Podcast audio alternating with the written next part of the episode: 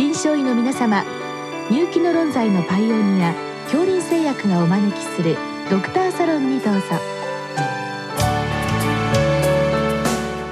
今日はお客様に東京医科大学整形外科講師西村博介さんをお招きしております。サロンドクターは防衛医科大学校教授池脇勝則さんです。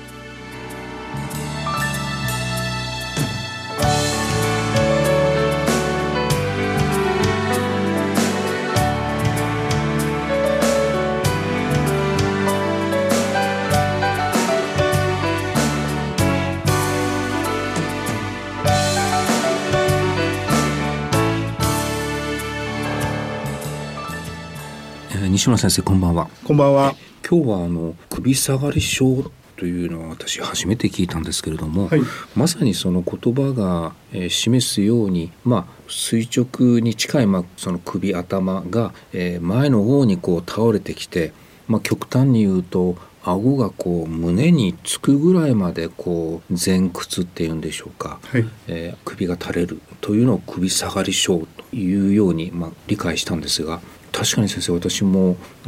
私の外来の患者さんの特に高齢の女性でしょうかね。前はもうちょっとこう頭が上向きになったのがなんか最近ちょっと下を向き加減の患者さんいるなっていうような印象があるぐらいでこの首下がり症というのはどうなんでしょう？最近患者さん増えてるんでしょうか？え首下がり症はですねあの特に高齢者に多いことから発症報告は平均寿命のかなり深淵が進行する先進国にすごく多いと。今後の、えー、高齢化社会になってますますの増加が予想されます。やっぱり高齢者で、えー、そういうこう頭をためてないというかだんだんと下を向いてくるという首下がり症先生この首下がり症というのもまあ急激に起こるケースもあれば、まあ、ゆっくりと進むケースもあると思うんですけども例えばゆっくり進むケースっていうのは最初はどんな自覚症状が多いんでしょう、はいえー、もちろん急に起こることもありますが、えー、肩が凝ってるような違和感から始まって、うん、症状が軽いため最初はなかなか気づかれないこともあります。うんまただんだん頭が重く感じるようになるため前にかがんだような形になって、うん、頭を無理やり上げようとすると首や背中に重い感じの痛みを感じ横になると楽になると。このような症状を訴える方がいらっしゃいます。これは先生その首頸椎というのはもともとこう前に凸のものがこういう状況になるとこう後屈っていうんですかね、はいはい、後ろになんとなくそういう言い方されると頸椎の異常でそういうふうになるのかなっても思うんですけども基本的には先生その頸椎を支える筋肉特にこう後ろ側の筋肉の力が弱くなってだんだんとこう前に垂れてくるという理解でよろしいんですか？そうですね。大まかに言れているのは頸部の後方心筋群と言われている筋肉の異常が今のところ報告されています、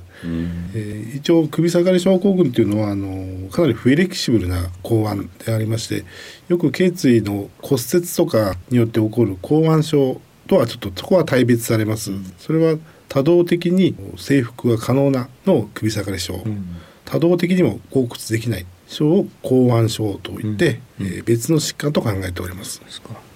そうすると頸椎よりもむしろこう後方の心筋群のまあえー、て言うんでしょう簡単に言うと力が弱くなって姿勢を保持できずに、まあ、だんだんと頼れてくると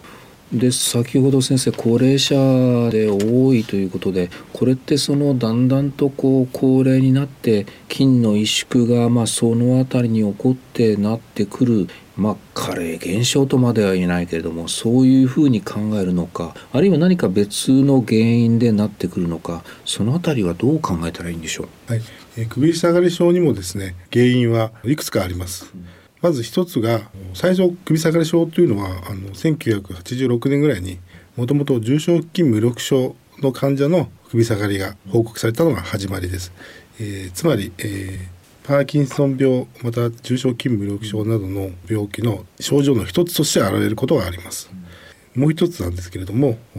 外傷性、えー、転倒などによる後方心筋群の損傷によってもやっぱり起こります。えー、あとまた特発性の首下がり症と言われている病気があります。実はその数はやっぱ一番多いのではないかと。皆様診療して見てるうちのかなりのパーセントをその特発性の首下がり症が占めているのではないかと考えております。あの先生が今重症筋無力症とかパーキンソンと言われたのでそうするとこの首下がり症の原因の中にはいわゆる神経内科の先生が見ておられるような神経筋疾患が背景にあることもある。もちろんです。あのそこら辺のなかなか鑑別が難しいんですけれども、私たち診療で、えー、首下がりが来て、えー、外来で経過を見ていくうちにパーキンソニズムや、うん、あの夕方になると脱力感が進行して、うん、あこれは重症筋無力症疑いということで専門家を紹介して診断がついた症例が多々あります。うんそうなんですねそうするとこれまあちょっとあの後半の治療とも関係しますけれどもいわゆるその背景疾患が神経筋疾患がある場合には当然まあ治療はそれに対する治療ということで食い下がりに関してもまあ改善が見込めるというふうに考えてよろしいですね。そういう原因がある疾患の症状に対しては、うん、あのその原疾患の治療をすることによって、えー、かなり改善します。うんうんあと先ほど言い忘れたんですけれども、うん、あの原因の一つに薬剤性も、かなり多くあります。うん、一番有名なのが、まあ、抗精神病薬のメジャートランキライザー抗ドパミンの症状であのいわゆるパーキンソニズムを生じすることによって、うん、えー、首下がりを生ずる患者さんが一番多いです。その他にもいろいろ休薬することによって、えー、首下がり改善したというような薬がいくつも最近報告されてきております。糖尿病で DPP4 阻害薬使うこと結構あるんですけれどもなんかケースレポートでそういうものの首下がり症というのも報告されてるんですね。そうなんです。はい。まだそこら辺のあのはっきりとした数は集まってないんですけれども、うん、そういうような報告がありますまあ、そうするとあの沖の先生方でそういった薬あのいわゆる生活習慣病で結構作っているとなると、まあ、薬も一応チェックした方がいいということですね。そうですね薬はまず最初にあのチェックするべきことではないかと思いました。あの例えばちょっとこの方、うん、首の寝方というか前屈がちょっと強い首下がり症かなって、まあ、その後はまあ多分先生方に相談をして先生方がまあ診断をつけてというところになると思うんですけども首下がり症先生どうやって診断つけていくんでしょう、はい、首下がりの診断はあのまあ、先ほど申しましたようにまず多動的矯正による矯正可能ということがまず特徴としております。うん、でパッと外来の方で見分けるには一番いいのはうつ伏せ肘立てのような形、うん、パピーポジションと言われてるんですけどうつ伏せで肘を立てるポジションで自動的に頸部を後屈してもらう、うん、それをもう5秒でもいいので保持できるかどうか、うん、もしくはそれが難しければあの立位で天井注視、真上を向けるかどうかそれをまず一つのポイントとすると分かりやすいと思います。いわゆるそこの筋力がえーと、弱ってるというその頸椎の心筋群のまあ強さをまあ評価するということなんですね。そうですねあの頸部の筋肉もいくつかの役割がありまして、うん、姿勢保持する筋肉と首を後屈する筋肉ってちょっとまた違うんですね。うんうん、えー、首下がりで一番最初にやられやすいのは姿勢維持筋と言われているかなり深部の多裂筋とか、ここら辺の筋肉の萎縮がまず起こると言われています。それで要するに首は動かせるんですけどそれを維持するのができないと。でそれが進んでくると今度はその動作筋あの頭板状筋とかそこら辺の筋肉があの落ちてくると。いうふうに言われてます。で、僧帽筋とかその大きなメジャーな一番外にある筋肉はそれ最後の調節する筋肉のですので、うん、あのそこが落ちることはめったにないです。うん、そういったまああの検査をして、うん、どうもそのあたりの筋肉の低下萎縮疑うとなると例えば先生画像でしたら MRI 等で確認されるんですか？そうですね。あの MRI はあの一応神経を見ることが多いと思うんですけど、うん、一応過去に報告されている通りあの高靭帯って言われている背部の靭帯の損傷や蛇行あとちょうど胸椎頸椎移行部での筋萎縮などが一つの特徴ですので、うん、そこら辺でまず診断します。うん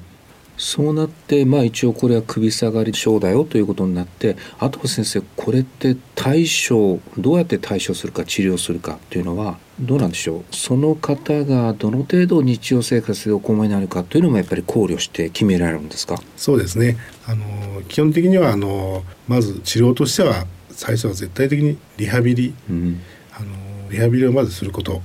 から始めます、うん、外来でも手術とかいうことはすぐにはなりません、うん半年から1年はあのしっかり外来で保存的に見て必要とあれば手術療法ということになるんですけども、うん、あんまりあのしかし保存療法をしすぎても、うん、今度は頸部の屈筋群の萎縮とか拘縮が起こってきてしまうと、うん、今度はもう多動的には戻せないような硬い首下がりになってしまうんです。そうするとあの治療がさらに難易度が増しますので、そこら辺の判断がちょっと難しいと思います。まあ、いきなり手術ではなくてリハビリだけれどもなかなかこうリハビリで反応して改善するというのは、まあ、現実的にはなかなか難しいというところなんでしょうか？リハビリではだいたいうちらの、えー、外来、まあ、100人の患者が見まして、うん、だいたい20%はリハビリで改善しております。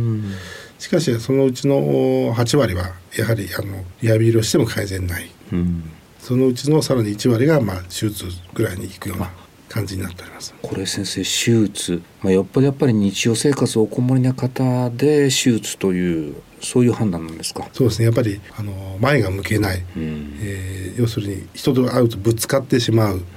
えー、物が飲み込めない。えー、そうなってきますと今度は歩容自体も不安定になってきます、ね、はい、体幹がかなり後方にシフトしまして、うん。うん、かなりいい転倒性のようなあ状況になりますので患者様はあの限界を感じて手術ということになると思います。はい、これ先生手術はどんな手術なんですか？えー、基本的には今行われているのは首の固定です。えー、後方だけの固定では頭部頭って重いのですので、持たないこともあるので前後方首の前を固定して、さらに後方も固定するという結構侵襲の大きい手術が今のところ推奨されています。整形外科の領域でも場所的にもやや難易度の高い手術っていうふうに考えていいんですか？そうですね。あの固定するということはあのいろんな合併症を生むことがあります、うん、えー、例えば嚥下の問題あと隣接椎体骨折といいまして固定しない部分での骨折が起こったりとか、うん、まあ、感染のリスクも高いです。やはりそれなりに侵襲度の高い手術と考えておりますまあ、首下がりも、うん、いろんなレベルがあるんでしょうけれども、まあ、最終的には手術という方法があるということが分かりました。ありがとうございました。ありがとうございました。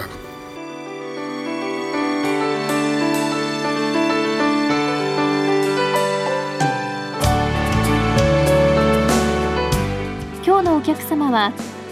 東京医科大学整形外科講師西村博介さん。サロンドクターは防衛医科大学校教授